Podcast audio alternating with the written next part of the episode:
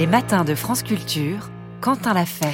Il y a 80 ans, le 21 février 1944, Misak Manouchian, poète arménien, était exécuté avec 22 autres résistants à la forteresse du Mont Valérien. Aujourd'hui, il sera avec sa femme Mélimée, accueilli par Emmanuel Macron au Panthéon.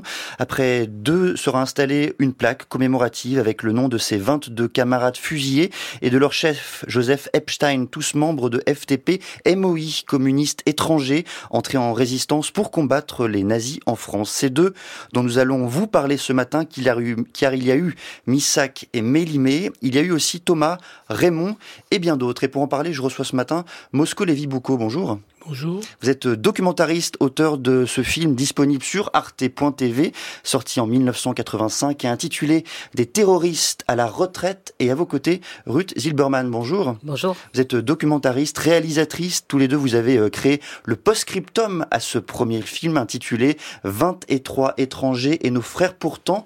Il est aussi disponible sur Arte. Je le précise. Alors, ce, premier film, Moscow Lévi Boucault, il raconte l'histoire de sept résistants cinq Polonais et deux Roumains, tous juifs, que rien ne prédestinait aux armes et à la France. Encore moins. Racontez-nous leur histoire. Bah, si vous voulez, euh, moi je suis juif, athée, euh, né après la guerre, euh, avec l'ombre de la Shoah que j'ai toujours essayé d'éviter. J'ai cherché des repères du côté des résistants, des rebelles, de ceux qui avaient pris les armes pour pour ne pas vivre le sort de de ceux qui, qui, sont, qui ont fini à Auschwitz. Et donc, euh, euh, un ami comédien, Gérard de Sarthe, euh, qui avait connu un résistant qui s'appelait Jacques Farber, qui était un tailleur, enfin un confectionneur, m'a incité à lire un livre de Philippe Gagné-Raymond qui s'appelait L'affiche rouge. Et à partir de là, en lisant d'autres livres, j'avais trouvé une adresse de, de ce fameux Jacques Farber au 13 boulevard Beaumarchais, et donc, je lui ai écrit pour essayer de le voir. Et donc, j'en ai rencontré un, et puis un, deuxième, un troisième. Ils n'étaient évidemment pas tous juifs. Euh, ils étaient tous plus ou moins étrangers. Il y avait des Français. Mais disons que je me suis euh, consacré aux survivants, en fin de compte. Euh, et les survivants étaient là parce que soit ils avaient été blessés, donc mis au vert, exfiltrés, euh, soit parce qu'ils avaient quitté les rangs. Euh, et ayant quitté les rangs, ils ont échappé à la rafle finale. C'est cette là qui est donc été euh, survivant. Quel lien avait-il avec euh, Misak Manouchian, avec ce groupe en général même? Comment, comment l'avait-il intégré? Alors, il faut que vous sachiez une chose. La, résistance armée a été initiée par un homme qui s'appelle Boris Solban. donc c'est pas Misak Manouchian. Misak Manouchian s'occupait parce que le Parti communiste avait organisé des sections d'étrangers pour accueillir les immigrés mhm. et qui qui ne parlaient pas forcément le français. Donc Misak Manouchian à cette époque-là, il fait partie de la section des Arméniens. Euh, Boris Olban, c'est un ancien d'Espagne à qui on demande d'organiser euh, avec des volontaires euh, des groupes de guérilla pour titiller l'armée allemande parce qu'il n'avait pas d'armes. Bon. Et donc, c'est lui principalement qui, qui les a organisés, qui leur a imposé des règles de sécurité qu'ils ne respectaient pas, etc. Misak Manouchian arrive beaucoup plus tard, mais beaucoup plus tard, en juillet 43, quand Boris Olban reçoit l'ordre d'amplifier les combats, et il n'y était pas favorable. Ça ne correspondait pas à sa stratégie de la guérilla. Sa stratégie à lui, c'était cible prestigieuse, très peu d'hommes, pour, si ça allait mal, ne pas en perdre trop. Le parti, à un moment donné, avait demandé à ce qu'on fasse des actions d'éclat, donc hein, qu'on implique davantage euh, de combattants. Il s'y donc il a été muté dans l'Est, et c'est Misak Manouchian qui a pris sa place de juillet 43 à novembre 43. Il n'y a qu'un seul parmi les survivants qui a travaillé avec lui, c'était Raymond Kojitski, qui à l'époque avait 17 ans. Je peux souligner 17 ans. C'est vous dire que les adultes ne se pressaient pas à la porte de la résistance à Paris pour faire des actions contre les Allemands. Donc, un garçon de 17 ans, on a donné un pistolet, on lui a demandé, tu vas servir de défense à un homme un peu plus âgé, Célestino Alfonso, 33 ans, dans des actions contre l'armée allemande à Paris. Il y a plusieurs scènes euh, très frappantes, très drôles même parfois dans votre film où ces personnes que vous interrogez, ces anciens résistants, combattants de toujours, se forment aux armes car rien ne les appelait aux armes, on l'a dit. Racontez-nous justement cette manière avec laquelle ils se sont peu à peu familiarisés avec l'action. Bah, si vous voulez, d'abord un communiste ne tue pas. À l'époque, si vous voulez, on disait les anarchistes prennent des pistolets, les, communistes, ils militent, ils combattent, euh, ils argumentent, etc. Donc, au début, on leur a dit, mais prenez un marteau. Euh, ou alors, entrez dans les piscines pendant que les soldats allemands nagent, entrez dans leur cabine et subtiliser leur arme. Si vous voulez, quand vous dites c'est drôle, je vois pas pourquoi la résistance devrait être édifiante. Euh, moi, quand j'ai vu ces gens, ils me racontaient leurs histoires.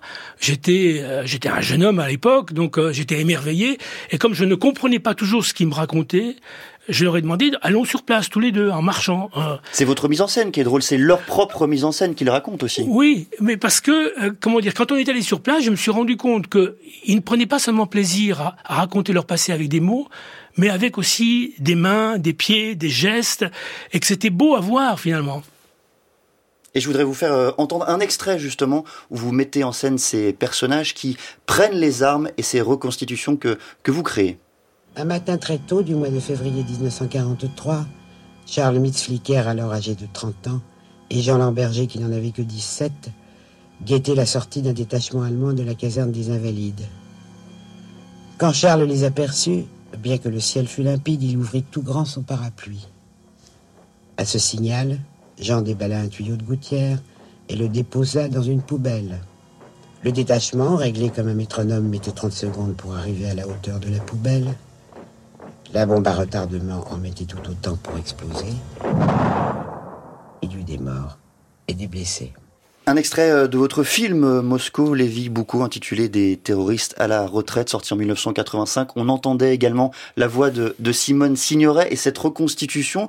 Vous avez euh, accompagné ces personnages de la résistance qui ont accepté de recréer les scènes qu'ils ont eux-mêmes vécues. Comment ça s'est passé? Si vous voulez, je les ai pas dirigés. Je leur ai demandé comment ça s'est passé. Donc, euh, ils se sont mis en place et nous, on a essayé de filmer ce qu'ils racontaient en quelque sorte. Euh, faut que je, faut que je vous parle de Simone Signoret parce que j'avais écrit d'abord une fiction que je n'ai pas faite, dans laquelle Simone Signoret devait jouer. Je lui ai dit, je préfère faire le documentaire parce que ces gens vont disparaître, il ne restera plus de traces d'eux. Et elle m'a dit, bah, si tu fais ton documentaire, je ferai le commentaire. Et elle a fait le commentaire gratuitement elle, elle ne voyait plus très clair. Il a fallu parfois euh, venir deux, trois fois dans un studio d'enregistrement. Je pense que je lui dois tout, et je lui dois surtout que le film, qui aurait dû rester dans un coffre, mmh. est sorti du coffre grâce à elle. Parce qu'elle a à un moment donné demandé à voir le président de Antenne 2 à l'époque, qui était un ancien journaliste de Radio France, Jean-Claude Héberlet, pour lui demander en fait, mais pourquoi ce film on ne le voit pas? Et ce à quoi le président lui a répondu, parce qu'on m'a dit que c'était une bombe à retardement. Alors elle a organisé une projection privée avec des amis à elle, dont un autre membre de cette maison, Yvan Levaille, qui le lendemain a fait une chronique sur un film que vous ne verrez pas. Et à partir de là, ce film qu'on ne devait pas voir, bah, il a commencé à être vu. Rudy Burman, euh, vous avez, vous me corrigez si je me trompe, 14 ans au moment où ce film euh, sort. Pourquoi vous marque-t-il à ce point-là et surtout qu'est-ce qu'il crée en vous? Est-ce que vous connaissiez même ces, ces histoires qui accompagnaient les Manouchians, mais pas seulement, on vient de l'entendre? Euh, je ne sais pas si à l'époque j'avais déjà entendu parler de la fiche rouge. C'est sûr que d'abord tous ces résistants, euh, c'est ailleurs, ils avaient un accent et que cet accent, moi, c'était l'accent de mes grands-mères. Alors mes grands-mères, elles, elles n'ont pas du tout fait de résistance, mais en tout cas c'est sûr qu'il y, a, eu cette familiarité avec ces accents que j'entendais soudainement à la télévision et, et je sais pas ce qui s'est passé, ce qui s'est produit. Enfin, j'arriverai pas à reconstituer, mais toujours est-il que euh, je pense que ce film, à partir de ce film, euh, j'ai été captivée en fait par euh, par euh, ces membres des des, des résistants des, des FTP-MOI. Qu'est-ce qui vous a touché en particulier ces, ces personnages, c'est leur histoire, c'est la façon dont ils racontent leur rapport à la résistance, à la mémoire? Oui, c'est-à-dire que je pense que dans ce film, comme dans souvent dans ceux de Moscou, mais euh, dans ce film, et c'est exactement ce qu'il ce disait, ce, ce terme qu'il a utilisé, c'est-à-dire qu'il est jamais dans un dans quelque chose, c'est pas édifiant, c'est pas édifiant, c'est vivant. Le vivant, c'est le contraire de l'édifiant. Et donc, ça veut dire que ce qui, les temps, les intervalles qui vous relient euh, au temps passé, soudain disparaissent et que tout à coup, vous avez des, hommes et des femmes. Et donc, ça, je pense que c'est quelque chose qui m'a marqué à la fois en tant que, en tant qu'individu, euh, en tant qu'apprenti historienne et en tant que futur documentariste. Donc, euh, ça a été, euh, voilà, après, après, ben, j'ai été complètement, je sais pas, j'ai commencé à lire sur eux, j'ai commencé à, lire plein de bouquins. Voilà, je, suis rentrée en résistance imaginaire. Simone Signoret, euh, on vient de l'entendre parler de ce film comme une bombe à retardement. Vous êtes d'accord vous-même avec cette expression? Oui, alors ça c'est quelque chose que je peux vous dire après coup, c'est-à-dire je pense qu'à l'époque, quand j'avais 13-14 ans, j'avais absolument pas euh, conscience des enjeux historiques et politiques que, que, que, que, produisait ce film. C'est sûr que, comme vous le savez, ce film en, en 1985 a provoqué énormément de polémiques. C'était une époque où le Parti communiste était encore très fort et euh, le Parti communiste s'est insurgé euh, contre ce film et les thèses qu'il développait. Euh, donc c'est sûr, alors il y a cette, ce côté bombe politique par ailleurs je voudrais le rappeler, ce film a été essentiel pour faire émerger des figures qui étaient complètement oubliées. Donc il a été complètement essentiel en cela. Et à mon avis, plus que ces polémiques qu'il a provoquées à l'époque, même si évidemment certains des points euh, que soulevait Moscou euh, continuent à être importants, euh, mais c'est surtout que ces gens-là, on ne les avait jamais vus et on n'en parlait pas. Il y a une idée euh, très forte que véhicule euh, votre film euh, Moscou Lévi beaucoup, c'est l'idée que si on a fait appel à ces gens, à ces étrangers pour entrer dans la résistance, c'est notamment parce que les communistes eux-mêmes n'étaient pas habitués à la clandestinité et eux, ces gens qui étaient présents en France, savaient ce que c'était que de se cacher en permanence, que de contourner les autorités. Oui, c'est Gilbert Brousselin qui m'avait parlé de ça. Gilbert Brousselin qui était français, et donc il fait une première action avec le colonel Fabien, sans très bien savoir ce qu'il allait faire au métro Barbès-Rochechouart. Donc, mmh. Barbès-Rochechouart, juste après la station Colonel Fabien. Et donc, euh, il s'est retrouvé un jour avec sa photo à la une du matin. Et avec euh, donc les, Français n'avaient pas ce culte, de, enfin cette pratique de la clandestinité. C'est un culte, mais c'est aussi un, savoir-faire. C'est des pratiques que d'autres ne connaissaient pas. Oui, et puis il n'y avait que à ce moment-là. Si vous voulez y rester, ils étaient traqués parce que si vous voulez, la règle c'était que le parti devait remettre dans la résistance, enfin envoyer dans la résistance armée 10% de ses militants. Et donc on a cherché ces 10%. Et ce, chiffre n'a jamais été atteint. Et donc, parmi, il y avait une organisation formidable qui était la MOI. Je voudrais dire ce que c'est MOI. C'est pas main d'œuvre étrangère, non, c'est main d'œuvre immigrée. Ça va. Donc aujourd'hui, il faut le souligner. Euh, et donc, ils ont trouvé dans ce vivier-là des combattants, pas nombreux, et ils ont dû avoir, comment dire, euh, sollicité des, gens très très jeunes, Kojitski 17 ans, Rayman 18 ans, et Spartaco Fontano, l'italien Spartaco Fontano 19 ans. Des jeunes et des immigrés. On va poursuivre cette discussion euh, ensemble. Vous serez rejoint par euh, deux autres invités, membres des familles de ces personnes que vous mettez en scène tous les deux dans vos documentaires, Moscou, Lévi Boukou et Ruth Zilberman. Ce sera à partir de 8h20. 6h30, 9h, les matins de France Culture. Quentin l'a. Suite de notre discussion sur la panthéonisation, ce jour de Misak Manouchian et de son épouse Mélimée en présence de quatre invités. Désormais, Moskolevi Bouko, documentariste, auteur de Des terroristes à la retraite, un documentaire magnifique sorti en 1985. À ses côtés, Ruth Zilberman, documentariste et réalisatrice. Tous les deux, vous avez euh, créé le post-scriptum de ce premier documentaire, on en parlera. Il est intitulé celui-ci 23 étrangers et nos frères. Pourtant, il a paru en février 2024 il est disponible sur arte.tv. Et vous êtes rejoint par deux invités. Thomas Stern, bonjour. Bonjour. Vous êtes le neveu de Thomas Elec, membre de, des FTP MOI et du groupe Manouchian. Vous nous présenterez évidemment qui il était. Et à vos côtés, Charlotte Lazimi, bonjour. Bonjour. Vous êtes euh, la petite fille de Raymond Kojitski, membre des FTP MOI et du groupe Manouchian. Mais je voulais vous faire réagir d'abord, euh, Ruth Zilberman, sur euh, ce biais politique. Est-ce que vous comprenez, ou en tout cas, comment vous percevez-vous la présence de Marine Le Pen à cette cérémonie tout à l'heure de panthéonisation de Misak Manouchian? Ah, je le perçois très très très mal. Et je voudrais dire qu'en ces temps de glissement justement idéologique et de confusion, je voudrais juste dire que moi, par exemple, et je pense que je ne suis pas la seule, nous avons la mémoire longue. Et par ailleurs, je voudrais proposer un petit exercice à Marine Le Pen, un petit exercice public par exemple, ça serait de répéter 23 fois ce vers de Louis Aragon célébrant la fiche rouge et qui a servi de titre justement à ce film dont vous parliez, à notre post-scriptum, 23 étrangers et nos frères pourtant, 23 fois pour Marine Le Pen. Et on aurait pu ajouter peut-être même euh, et français de préférence. Et Moscou Lévy Boucault, une, une réaction? Ben, On n'est pas d'accord, euh, Ruth et moi. Moi, j'opte plus pour le point de vue de Serge Klarsfeld. Je pense qu'auprès de les... Je me moque de Marine Le Pen, je ne voterai jamais Marine Le Pen. Euh, si c'est opportuniste ou sincère, je n'en sais rien. Ce que je sais, c'est que ces militants à elle, c'est-à-dire les racistes, les xénophobes, les antisémites, si ils l'entendaient dire 23 étrangers et nos frères pourtant, pour moi c'est une onde de choc parmi l'électorat, c'est-à-dire ça les fait grincer des dents et ça fait retourner Pétain dans sa tombe, ou ça fait retourner tous les DA les, dans leur tombe. Donc je pense qu'elle dérange son électorat et je pense que c'est ça qu'elle le fasse. Stéphane Robert bah, Peut-être je peux vous poser la question de savoir si euh, vous considérez qu'elle est euh, l'héritière pleinement de. Est-ce qu'elle est l'héritière et comptable de, de, de, de, de ce qu'a pu faire son père euh, je pense qu'elle fait beaucoup d'efforts pour qu'on pense autre chose. Maintenant, oui, excusez-moi. Oui, je pense que elle se donne pas mal de mal pour ne plus être l'héritière. Enfin, pour. mais bon, elle reste quand même la figure de l'extrême droite et de la nouvelle, la nouvelle extrême droite européenne. Enfin, c'est indéniable. C'est indéniable. Charlotte Lazimi, une réaction également? Oui, j'aimerais revenir même sur le titre euh, du documentaire et sur euh, ces étrangers, même qui sont présentés dans le documentaire de, de Moscou. Euh, ils n'étaient pas tous étrangers, ils étaient français. Il y a quand même beaucoup de mensonges et de confusions qui sont diffusées par l'extrême droite, par le parti de Marine Le Pen, par Éric Zemmour notamment, qui nous explique aujourd'hui que Vichy a protégé les juifs, en tout cas les juifs français. mon grand-père, il a été dénaturalisé, il est né en France, il était français, de parents immigrés. Et donc, euh, les Juifs n'ont pas été protégés sous Vichy, c'est le moins qu'on puisse dire. Ils ont été exterminés comme une bonne partie de, nos familles.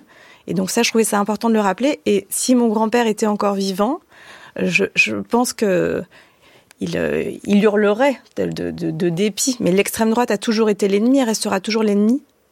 En tout cas, euh, les, les Juifs ont été leurs ennemis et donc forcément, ils ne peuvent pas être nos amis aujourd'hui. Alors justement, revenons au documentaire euh, Charlotte Lazimi. Peut-être présentez-nous votre grand-père et il s'appelait Raymond Kojitski. Il est mort en 2016. Il était membre des FTP MOI et du groupe Manouchian. Comment en est-il arrivé à intégrer ce groupe? Est, je pense qu'il avait des amis et puis il essayait d'avoir, des actions. Enfin, ils étaient communistes, voilà, d'origine. Son père était communiste, était communiste aussi. Ils ont ensuite quitté le communiste en 1951 parce qu'on les avait traités de titistes, mais je crois qu'à l'époque, ils savaient pas vraiment ce que ça voulait dire. Euh, et progressivement, il a voulu rentrer dans la résistance et d'abord, il a distribué des tracts et il le raconte dans le documentaire de Moscou. Il s'est dit, bah, lancer des grenades et lancer des tracts, en fait, c'est pareil. Bah, en fait, pas du tout. Il est rentré dans ce groupe parce que je pense qu'il avait envie d'être euh, d'être actif et que je sais pas comment expliquer. C'était quelqu'un qui pouvait vous sembler très ordinaire, mais qui était extraordinaire, qui a vécu une vie extrêmement simple, qui a vécu toute sa vie dans son atelier et dont le seul intérêt dans sa vie, c'est l'important dans une vie, c'est-à-dire sa famille, pour lui qui avait perdu ses deux sœurs, sa mère, sa tante, sa grand-mère, enfin tout le monde. Je voudrais justement euh, qu'on entende, qu'on entende sa voix extrait euh, du documentaire. Raymond Kojitski travaille 10 heures par jour pour livrer trois blousons du cuir à 75 francs la pièce, sans se plaindre et sans rien regretter du passé. Oh, pas du tout alors. Alors là, vraiment pas. Hein. Mais alors d'aucune manière. Hein. Mais rien du tout. Ça ne trouble pas mes nuits. Pourquoi? Parce que s'il y avait quelques nazis encore aujourd'hui à supprimer, ben je le ferais volontiers, avec plaisir et euh, absolument sans, sans, sans remords. Les nazis ont déporté, assassiné euh, mon frère, ma mère, mes deux sœurs, ma grand-mère, ma tante, mon oncle, mon petit cousin qui avait trois ans. Alors aujourd'hui, euh, c'est une haine euh, qui ne peut pas me quitter. Un extrait du documentaire des terroristes à la retraite disponible sur arte.tv. Charlotte Lazimi, on vient d'entendre votre grand-père. Est-ce que cette histoire, cette mémoire euh, terrible, tragique, est-ce qu'il vous la transmettait? Est-ce qu'il vous l'expliquait même librement?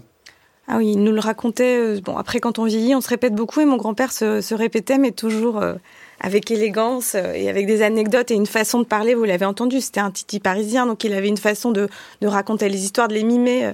Moscou le disait tout à l'heure, dans les gestes de le raconter. Donc, il nous a raconté tous ses faits d'armes et comment est-ce qu'il a échappé à la mort et, à quel point c'était fou d'échapper d'échapper à la mort quand la mort était partout et que et qu'ils allaient aussi au devant du danger. Et donc ça, c'est une forme de résilience très forte et de capacité aussi à dire non. C'est ça qu'il nous a transmis. Et en même temps, euh, comme pour la famille de ma grand-mère, euh, euh, c'est une extermination de, nos familles et donc c'est une tristesse et une douleur énorme et une angoisse aussi que tout peut recommencer et, que l'humanité, on a le meilleur de l'humanité. Je pense que mon grand-père et, toutes les personnes de la fiche rouge, comme comme Thomas Elec, parce que Thomas Stern est avec nous aujourd'hui, son neveu représente le meilleur de l'humanité, mais on a aussi vu, et on le voit encore aujourd'hui, ce que le pire de l'humanité peut produire. Alors je me tourne vers vous euh, justement, euh, Thomas Stern. Est-ce que vous pouvez euh, nous présenter peut-être votre oncle qui était Thomas Elec, je le rappelle également membre des FTP MOI et membre également du groupe Manouchian. Absolument, Thomas Elek, il est, euh, ses parents sont hongrois, euh, juifs hongrois euh, d'obédience communiste. Ils ont quitté la Hongrie euh, au moment de la, la contre-révolution, enfin au moment de l'écrasement de, la révolution hongroise et de la mise en place du, du pouvoir de l'amiral Horthy. Euh, donc c'est des émigrés politiques. Thomas, il a 16 ans, il est aussi migrant, et puis il y a un type qui lui dit qu'on est juif et métèque, on ferme sa gueule. Et donc il le roue de coups et il quitte le lycée et euh, dans un premier temps, il fabrique un attentat tout seul. Euh, il brique un attentat en évidant l'exemplaire de son père du Capital, en mettant une bombe dedans et en le déposant dans les rayonnages de la librairie de la pensée universelle qui qui était à droite de la, quand on regarde la Sorbonne de face, qui était à, à gauche, pardon, à gauche, euh, sur le boulevard Saint-Michel, qui était la librairie de l'extrême droite française, où Brasiliac euh, venait euh, régulièrement euh, saluer ses petits copains nazis. Et euh, malheureusement, la bombe explose, mais Brasiliac n'était pas là, donc euh, pour ce coup, il s'en tire.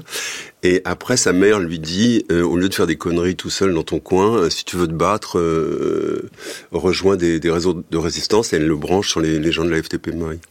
Quel rapport vous-même vous avez, euh, Thomas Stern, à, cette mémoire euh, À la différence euh, de Charlotte Lazimi, vous n'avez pas connu directement votre oncle, votre oncle hein, il a été fusillé Bien au sûr. Mont Valérien. Comment est-ce que vous êtes lié charnellement à cette mémoire quand même? Bah, J'y suis lié par l'espèce le, de meute funèbre qui a constitué ma famille, qui a porté ce deuil et ce deuil et la, le peu de reconnaissance qu'avait obtenu euh, dans l'histoire officielle la résistance euh, communiste et euh, comme le montrent euh, les, les, les, films de, de, Moscou et de, et de Route, euh, la, la, relative, le voile pudique jeté sur l'appartenance juive euh, de, de, pas mal de combattants, euh, qui n'étaient pas tellement euh, mis en avant et en exergue par le Parti communiste, pour des raisons sur lesquelles on pourra revenir si vous le souhaitez. Et j'ai porté le deuil, j'ai porté les larmes de ma grand-mère, j'ai porté euh, euh, à la fois la figure euh, fantomatique euh, et héroïque de ce personnage pour lequel j'ai une admiration illimitée puisque il appartient à, cette escorte de combattants juifs euh, qui, de Paris, Lyon, euh, Toulouse et aussi le ghetto de Varsovie, ont dit aux Allemands euh, tu, tu veux ma peau, viens la chercher.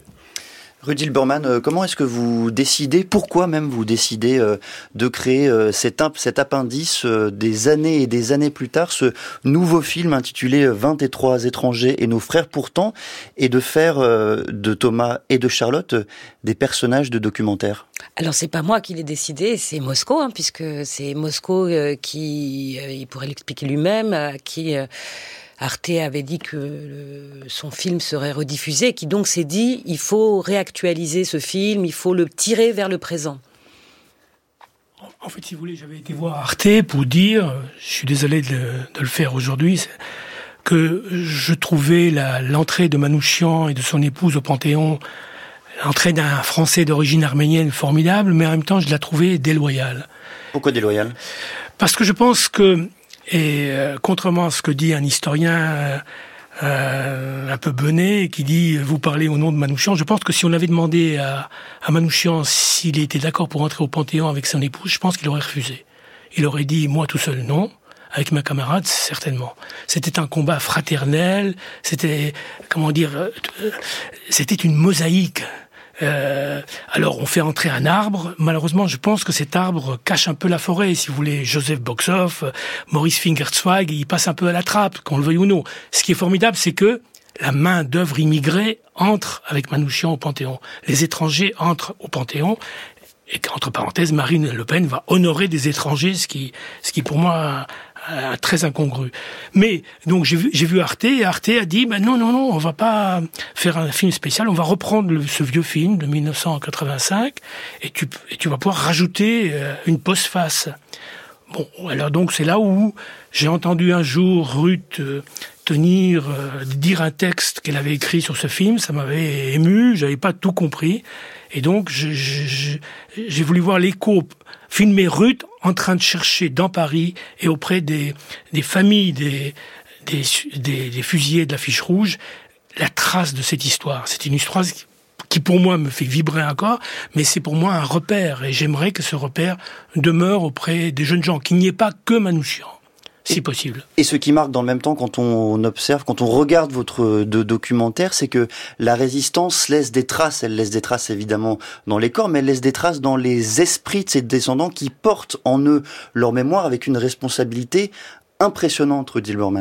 Oui, absolument. C'est-à-dire que je pense que ce qu'on voulait, Moscou et moi, c'était aussi, encore une fois, euh, montrer à quel point cette, cette histoire habite, euh, habite le présent, euh, habite les lieux, habite les têtes, habite les esprits. Et c'est ça que j'ai trouvé magnifique, c'est qu'on a été voir des gens aussi différents que Charlotte, Thomas, la merveilleuse Juana Alfonso, l'extraordinaire famille de Rino Della Negra et que de façon très différente, euh, chacun nous a parlé d'une part de cette histoire, du poids de cette histoire, mais aussi moi ce qui m'a frappé, et ça je pense que c'est extrêmement important aujourd'hui, et c'est pour ça que finalement la question de la présence ou non de Marine Le Pen euh, au Panthéon, elle est importante, mais la réponse qu'on peut lui donner, c'est finalement dans ce film quelque chose d'extrêmement important, c'est que ce que portent ces héritiers et c'est pour ça que moi je voulais qu'on que voilà que ce film soit fait et que des jeunes l'entendent, c'est que ce que portent les héritiers comme si vous voulez comme si on parlait à travers eux, c'est que on ne subit pas. On ne subit pas et on, est on est actif dans les temps dans les temps anciens et dans les temps contemporains. Thomas Stern, comment vous sentez cette euh, responsabilité? Vous, vous habitez De quelle façon même elle, elle s'incarne? Euh, bah, elle s'incarne d'autant plus violemment que l'histoire sous sa forme euh, la plus inquiétante fait retour depuis le 7 octobre. Donc euh, il y a quelque chose de, très interpellant, pour ne pas dire de très dérangeant, et qui, supposera des prises de position euh, à mon avis, euh, beaucoup plus clair dans un avenir assez proche. Euh, je suis entièrement d'accord avec ce que dit Ruth à ce sujet. D'ailleurs, je pense qu'il s'agit de se battre et pas et pas de baisser les bras comme Thomas nous l'indique. Maintenant, sur la question plus globale de Manouchian, pas Manouchian, moi, je suis assez partagé. Si d'un côté, je pense que le travail que font Moscou, Ruth, je pense que le travail qu'a fait Annette Vivorca, qui est un travail des tricotages d'un narratif euh, au début fictionnel fabriqué par les nazis qui inventent le groupe Manouchian pour la fiche rouge, euh, lequel est repris par le PC et qui en fait euh, euh, l'emblème du parti des fusillés, et ainsi de suite. Enfin, il y a, y a, un travail passionnant pour les historiens, notamment ne serait-ce que pour démontrer que l'histoire est faite de est faite de, de narration et de fables euh, fluctuantes, mouvantes, euh, qui sans arrêt. c'est un tir qu'il faut tout le temps, il faut toujours refaire le point, quoi. Mmh. c'est vrai que c'est un travail énorme de mise au point. Maintenant, moi, je pense que qu'est-ce qui va être retenu de ça? Il va être retenu euh, quelque chose de très rudimentaire dans la liturgie républicaine, par cette liturgie républicaine, c'est-à-dire qu'il y a des étrangers euh, qui ont choisi délibérément quand je dis délibérément, euh, je fais bien entendu référence, par exemple, aux tirailleurs sénégalais de la guerre de 14 et qui on n'a pas demandé leur avis pour aller se faire flinguer dans les dans les tranchées de la Marne. Là, ils ont choisi délibérément de se battre pour la France. Et c'est extrêmement important parce que je pense que c'est ce qui restera et c'est ce dont je suis, euh, c'est quelque chose auquel je suis extrêmement attaché. Je le suis d'autant plus, euh, je terminerai sur une note humoristique. J'ai quatre enfants, j'ai une enfant fille juive et j'ai trois enfants euh, néo-franco-sénégalais musulmans.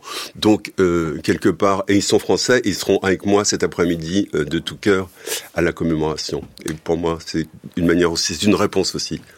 Charlotte Lazimi, je voudrais revenir avec vous à cette question. Quel lien vous-même vous entretenez euh, avec la résistance, son esprit, avec cette mémoire-là en général?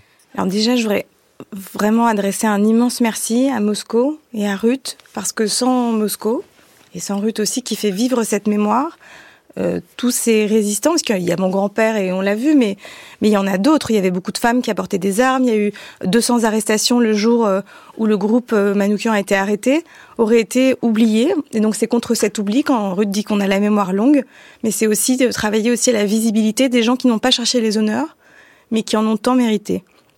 Et donc cette cette histoire qui nous est transmise, c'est à la fois une histoire d'humilité, parce que mon grand-père était quelqu'un d'extrêmement simple, et en même temps d'une force incroyable, d'une force et d'une peur aussi, de la peur de tout, parce que le mal est terrible et qu'il peut nous attaquer.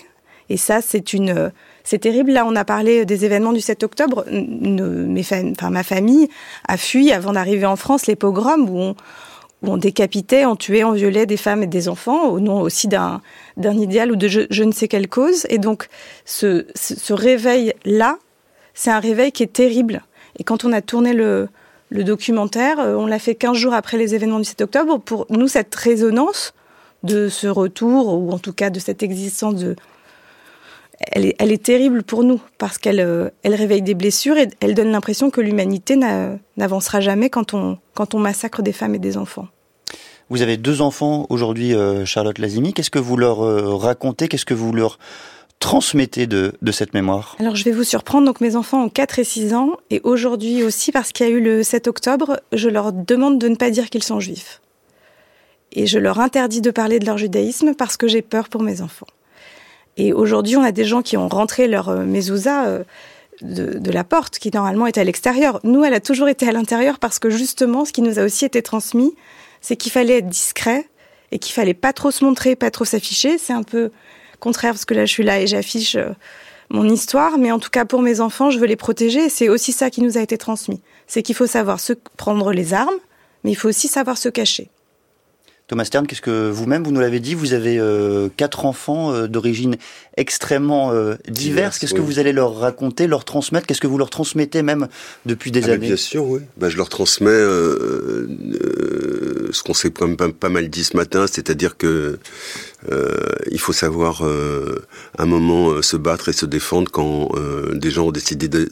Il faut, il faut identifier la grande difficulté, c'est d'identifier son ennemi, c'est-à-dire que euh, et on ne peut identifier son ennemi qu'en le combattant. Je pense que euh, les résistants, les combattants de la Moye étaient au fait de ce qui se passait avec les euh, nazis et les juifs, Notamment, ils étaient au fait de la Shoah par balle parce qu'ils étaient prévenus euh, par l'international communiste de ce que, les Allemands faisaient en Russie. Euh, c'est-à-dire qu'ils ont exécuté un million et demi de juifs, euh, ils ont fusillé un million et demi de juifs avant de monter le, le système de concentration et d'extermination.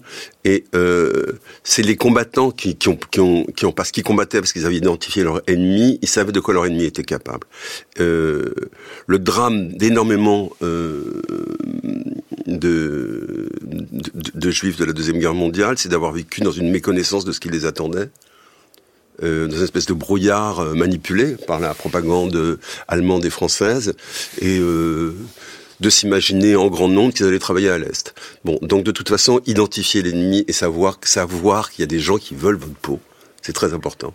Moscou Lévy Boucault, euh, pourquoi cette euh, mémoire euh, des Manouchians, de celles et ceux qui l'entouraient, du groupe en général dont il était membre, a-t-elle été si difficile à faire surgir, à projeter dans la lumière? Parce qu'ils étaient étrangers.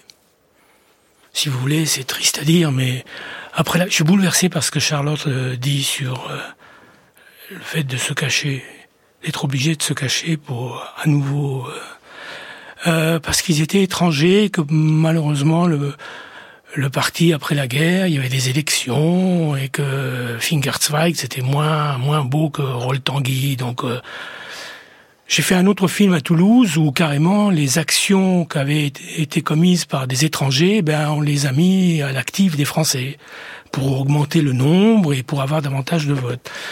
Le Parti communiste français, je ne dis pas que le parti est responsable de l'arrestation du groupe Manouchian, qui n'a jamais existé, le groupe Manouchian.